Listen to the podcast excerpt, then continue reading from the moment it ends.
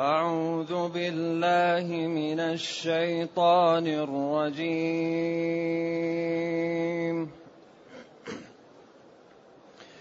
بسم الله الرحمن الرحيم.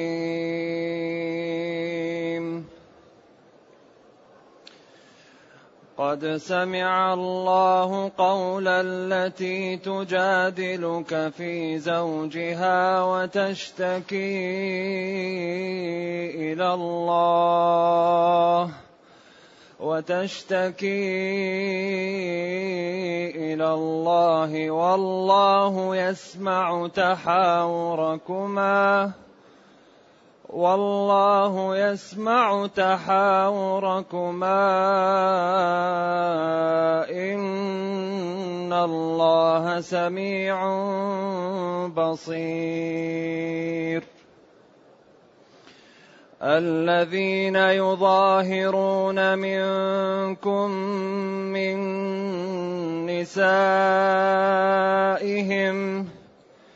الذين يظاهرون منكم من نسائهم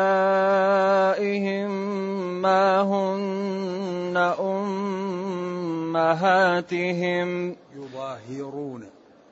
الذين يظاهرون من يظاهرون. يظاهرون منكم من نسائهم ما هن أمهاتهم. إن أمهاتهم إلا اللائي ولدنهم ۖ وانهم ليقولون منكرا من القول وزورا وان الله لعفو غفور والذين يظاهرون من نسائهم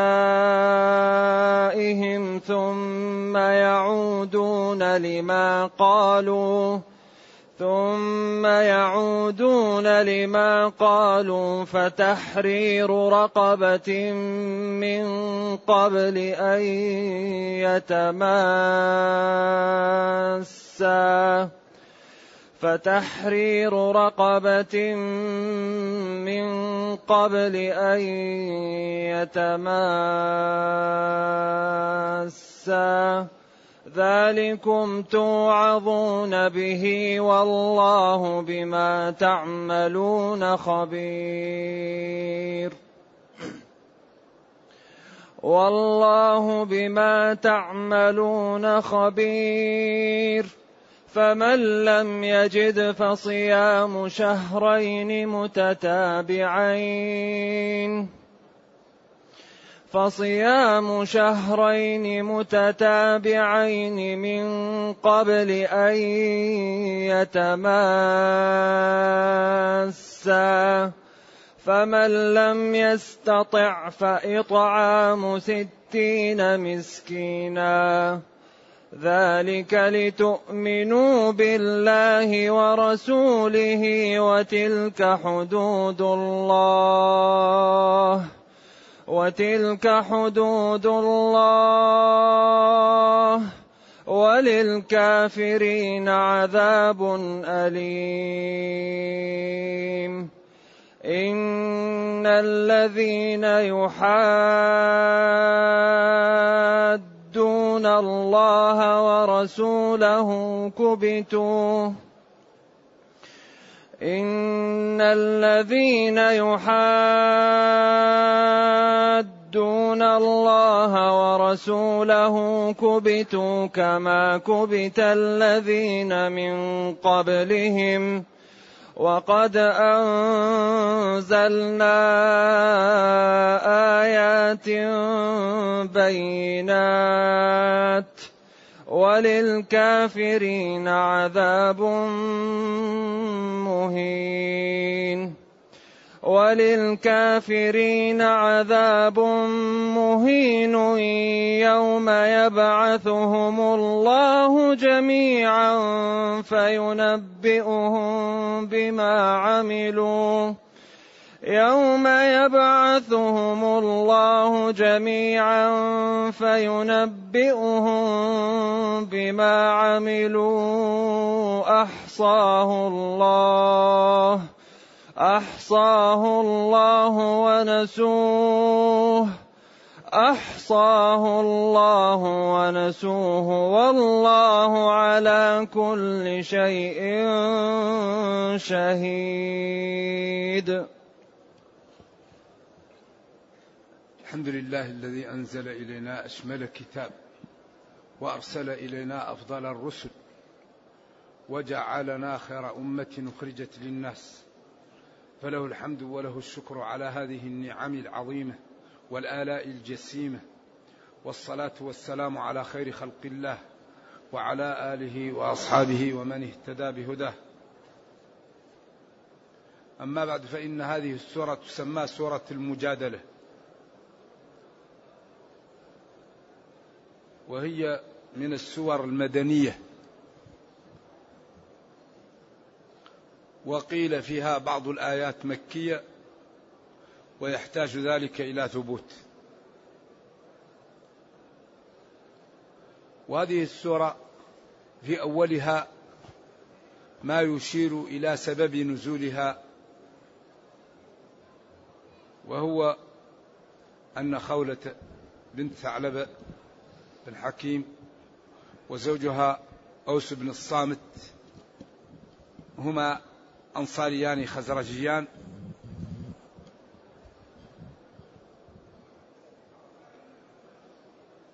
وقع بينهما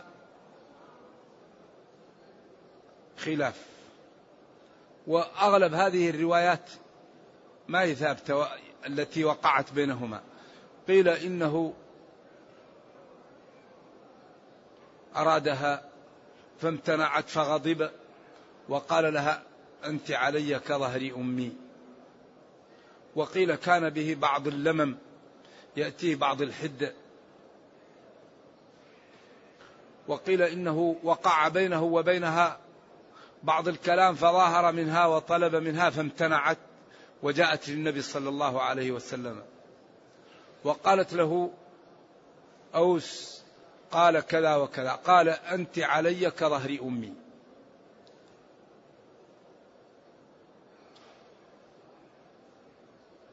فقال لها حرمت عليه. فقالت له أبعد أن نثرت له بطني وكبرت سني. بعدين يفعل بهذا الفعل؟ شوف لي طريق. قال ما لي طريق. قالت أرجو من الله إيش؟ أن يفرج كربي ولا زالت به. وكانت عائشة رضي الله عنها تعمل في رأس النبي صلى الله عليه وسلم تغسله أو ترجله. ثم نزل الوحي فقالت لها اسكتي. وجاء الوحي بالفرج ثم جاءت الآية تبين كيف ما حصل. قد حرف تحقيق. سمع الله.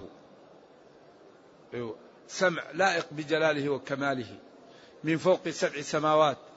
قوله المرأة التي تجادلك في شأن زوجها. قالت عندي صبية إن ضممتهم إلي جاعوا وإن تركتهم عنده ضاعوا. شوف لي طريق. قال لا أرى إلا أنك حرمت عليه. وهي تعود وهو يقول لها وهي يعني تتضرع إلى الله. فجاء الفرج. فقال الله قد سمع الله. قالت عائشة إني لاسمع بعض الكلمات وتخفى علي بعض الكلمات. أسمع بعض الجمل وتغيب عني بعض الجمل. والله من فوق سبع سماوات سمع كلامها وفرج كربها. قد سمع الله جل وعلا قوله التي تجادلك. التعبير بالموصول يدل على الفسحة لأن الموصول لا بد له من صلة والصلة هذه تعطيها التي تجادلك والصلة تجادلك. فكلامها معه ورد عليه هو الجدال في هذا. قولها له عندي صبية إن تركتهم. عندي جاعوا وإن ذهبوا ضاعوا ونثر بطني وكبرت سني. ما لا أفعل؟ هو يقول لها لا أراك إلا حرمت عليه لأن هذا كان في الجاهلية تأبيد التحريم. والإسلام جاء يقر ما كان موجود إلا إذا رفعته الأحكام الشرعية. ولذلك قال كل ربا من ربا الجاهلية تحت قدمي ورفع التبني وما جعل وقال لا ادعوهم لآبائهم هو أقسط عند الله فإن لم تعلموا آباءهم فإخوانكم في الدين. ونهى عن كثير من الأشياء وأقر من الأمور التي أقرها العرايا والمضاربة. المضاربة بيع غرر لكن الشرع باحه أن تعطي لرجل مالا وتقول له اتجر بهذا ولك نصف ربحه أو ربعه. هذا عين الغرر لكن الغرر من الجهتين. قد يخسر المال لكن هو لا شيء عليه. وقد يربح فيكون له شيء من من الربح. فالخسارة ما هي في جهة واحدة بخلاف الربا. فإن جهة تربح وجهة تخسر لذلك لم يحل الإسلام أن تكون الخسارة من جهة واحدة لا. ففي بعض المسائل كانت في الجاهلية أقرها الإسلام وفي بعض المسائل رفعها. إذا يقول جل وعلا قد سمع الله قول التي تجادلك في زوجها. قول المرأة وهي خولة قيل خولة وقويل خويلية وقيل جميلة. ولكن الأغلب أنها خولة وهذا الذي جاء به المصحف هذا الميسر وهو عمل متقن لأن اشتركت فيه لجنة ولجنة بعد لجنة ويمتاز بسلامة المعتقد فيما فيه فهو وإن كان الكلام فيه قليل لكنه مفيد جدا التفسير الميسر. هذا الذي عمل في المجمع هو يعني بذل فيه مجهود كبير ورعيت فيه السلامة وبالأخص في جانب المعتقد. فهم صرحوا أنها خولة وأنه حكيم أنه أوس بن بن الصامت. نعم أخو عبادة. قول التي تجادلك في زوجها أي تحاورك فيه وترد معك الكلام هذا هو الجدال فيه. وتشتكي إلى الله في قولها ما لا أفعل. أريد المخرج. عندي صبية أحتاج كبيرة. والله يسمع تحاوركما. قولها له وقوله لها صلى الله عليه وسلم. إن الله سميع لأقوالكم بصير بنياتكم. إذا أين المهرب؟ إن الله سميع بصير. أين المهرب؟ هذه المرأة تتكلم سمع الله قولها وفرج عنها. ونبينا صلى الله عليه وسلم يقول لا أرى إلا أنك حرمت حتى جاء الوحي ورفع ما كان في الجاهلية. سميع لأقوالكم بصير بنياتكم. ولذلك العمل على القلب كل إنسان يجازى على ما في قلبه. إنما الأعمال بالنيات.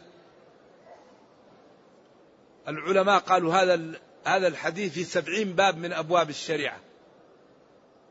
أو النية تمايز بها بين فرض العين وفرض الكفاية وبين الندب وبين الفروض تمايزها. حج عمرة إفراد قران تمتع بين الصدقة الواجبة صدقة التطوع بين الصلاة الفريضة صلاة النافلة. إذا كل الأعمال تمايزها النية.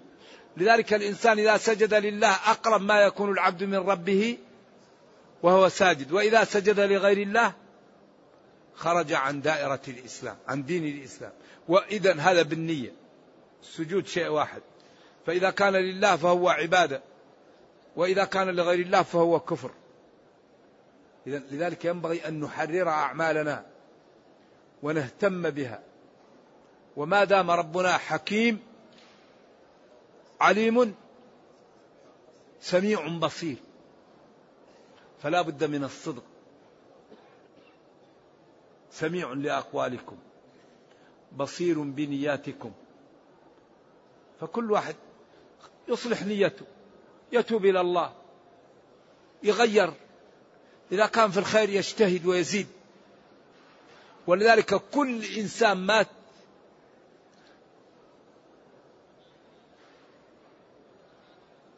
يتمنى يرجع للدنيا ليزيد حسناته إذا كان عنده حسنات يريد يزيدها وإذا كان ما عنده حسنات يريد أن يعمل حسنات. لما يرى من أثر الأعمال الخير في, في يوم القيامة. الذين يظاهرون الذين يظاهرون الذين يظهرون.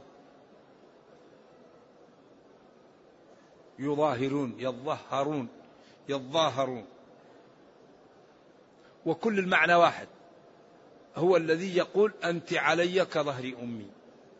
يقول لزوجه أنت علي كظهر أمي. هذا بالإجماع إظهار.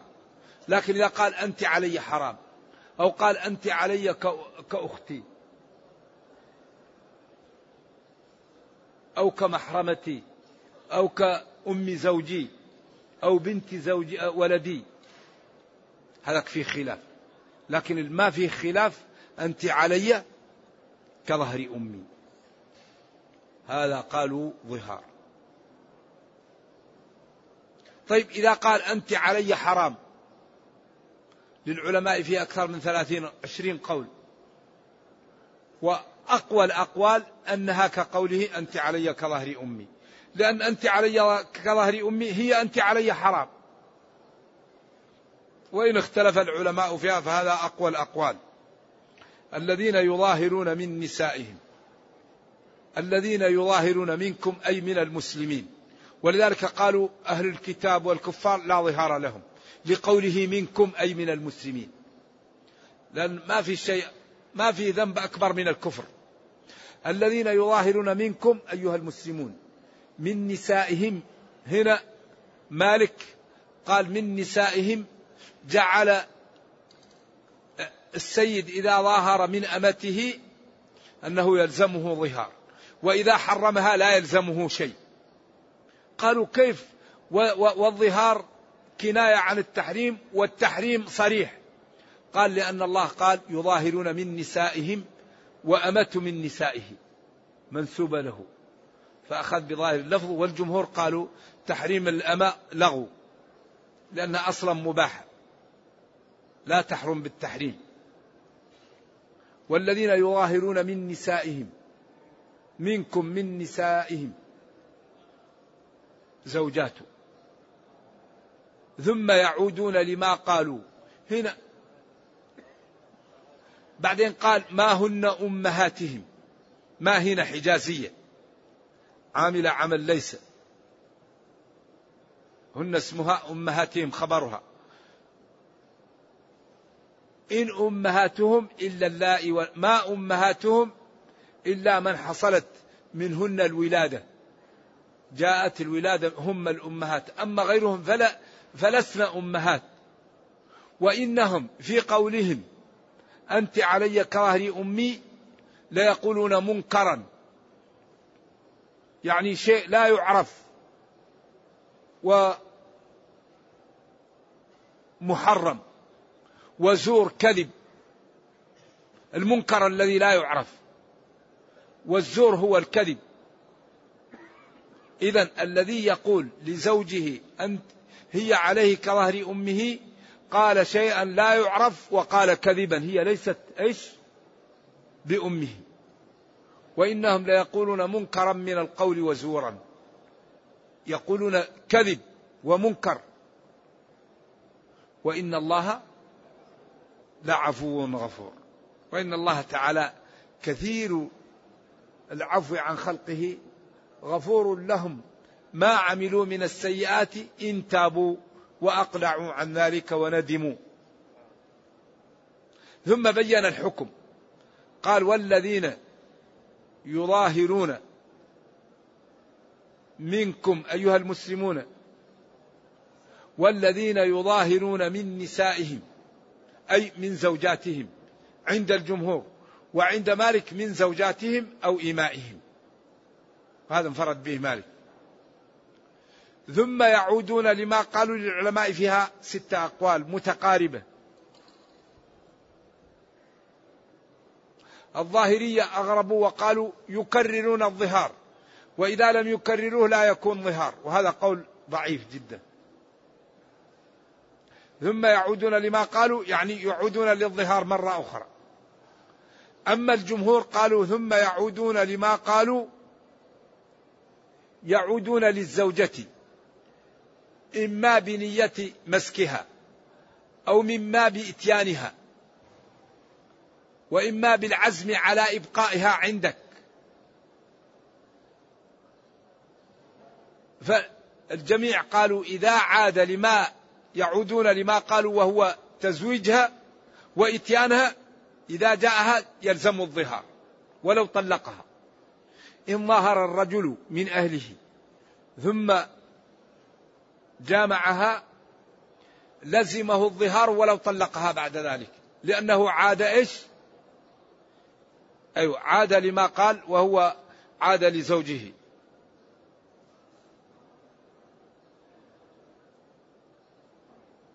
وبعضهم قال إذا مسكها وتركها في البيت ولم يقل لها تذهب إلى بيتها يلزمه أن يظاهر.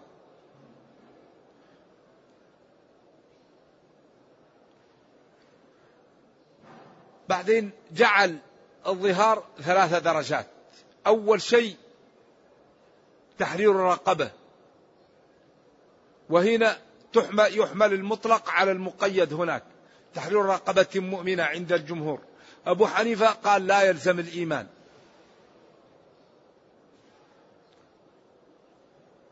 لأن السبب مختلف وإن كان الحكم سواء. فإن لم يجد أو لم يستطع ما عنده مال أو ما وجد رقبة يصوم شهرين متتابعين. من قبل أن يتماس. اختلفوا في التماس ما هو. فبعضهم قال أي مس لا يلمسها. وبعضهم قال يجوز له اللمس والتقبيل والمباشرة لكن لا يطأها إلا بعد إيش؟ أن يكفر. وبعضهم قال لا يقع بينهم خلطة حتى يكفر. والسبب الاشتراك الحاصل في المسيس.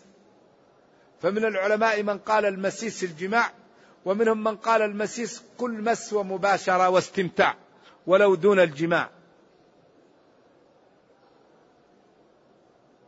فمن لم يستطع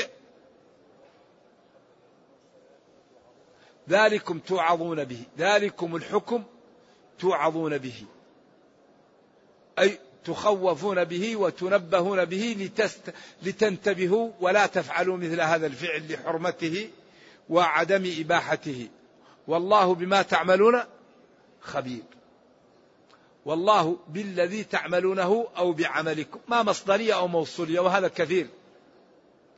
لا يخفى عليه. فهنيئا للمتقي الممتثل ويا ويح الكاذب المنافق المراوغ. فالجملة صالحة للترغيب وللتهديد وهذا من إعجاز القرآن. فمن لم يجد يعني فمن لم يستطع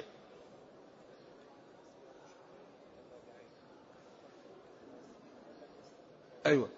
فصيام شهرين متتابعين من قبل أن يتماسا لا بد أن يكون التتابع ويكون قبل الجماع بلا خلاف. وهل المسيس مثله؟ خلاف للعلماء. فمن لم يستطع الصوم وعجز عنه فإطعام الستين مسكينا. إطعام ستين مسكين لا يجد ما يكفي. والمسكين والفقير هنا سوا كل ما جاء المسكين الحال دخل فيه الفقير وكل ما جاء الفقير دخل فيه المسكين. وإذا جاء مع بعض اختلف العلماء فيهم اختلاف كثير وأحسن ما سمعت في ذلك ما ذكره كبير المفسرين ابن جرير رحمة الله عليه قال إن المسكين والفقير تعبير عن شيء واحد إلا أن الفقير يتعفف والمسكين يتعرض. وهما كل واحد منهما من لا يجد ما يكفيه. ولذلك قال إنما الصدقات للفقراء والمساكين. قال الفقير هو الذي لا يجد ما يكفيه ويتعفف والمسكين هو الذي لا يجد ما يكفيه ويتعرض. هذا هو وهذا أقوى الأدلة في هذا. أما هما تعبير لشيء واحد. قالوا أما المسكين فالفقير أحسن منه حال لقوله أما السفينة فكانت لمساكين. قالوا كذلك الفقير أما الفقير الذي كانت حلوبته. قال فقير وسمى عنده حلوبة وهي الإبل التي تكفيه بلبنها. إذا الكلام متقارب وهذا أقرب شيء. إطعام ستين مسكينا. قيل عند مالك لا بد أن يملكهم الطعام يعطيهم الطعام. وعند العلماء كثير من العلماء قال إذا أطعمهم حتى شبعوا ولو لم يملكهم يكفي ذلك لأنه قال فإطعامه مالك قال إذا لم يملكهم لا يجزي.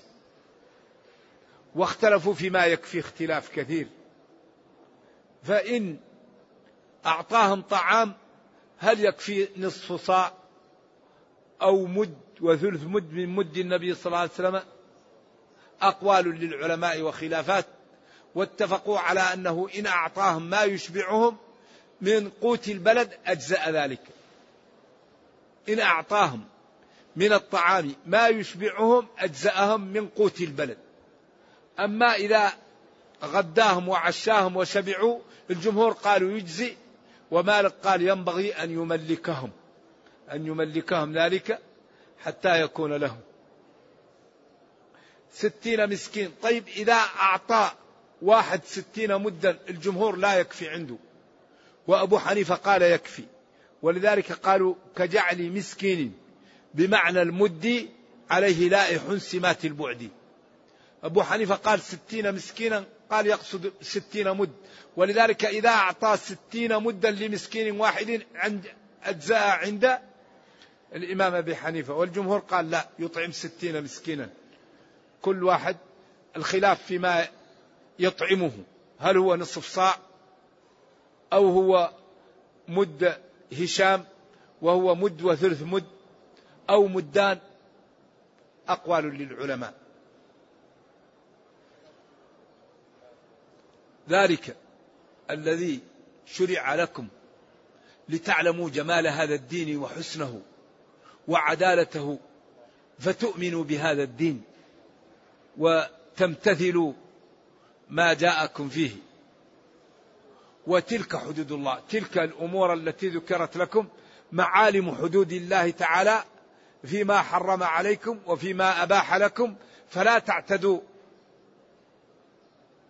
ما أباح لكم إلى ما حرم. فهذه حدود الله التي رسمها هذا بيانها. فلا تعتدوها. لا تعتدوا ما أحل لكم إلى ما لم يحل لكم. فإن ذلك شيء يسبب لكم العقوبة ويسبب لكم عياذا بالله الوقوع في المآزق. وللكافرين عياذا بالله الجاحدين وحدانية الله وربوبيته والجاحدين شرعه والمكذبين بنبيه وبرسالته عذاب موجع. وللكافرين عذاب موجع.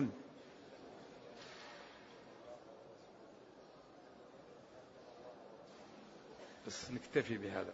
عندك السيلة نرجو الله جل وعلا أن يرينا الحق حقا ويرزقنا اتباعه وأن يرينا الباطل باطلا ويرزقنا اجتنابه وأن لا يجعل الأمر ملتبسا علينا فنضل.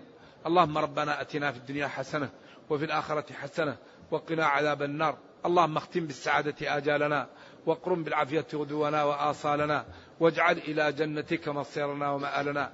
سبحان ربك رب العزة عما يصفون وسلام على المرسلين والحمد لله رب العالمين وصلى الله وسلم وبارك على نبينا محمد وعلى آله وصحبه والسلام عليكم ورحمة الله وبركاته.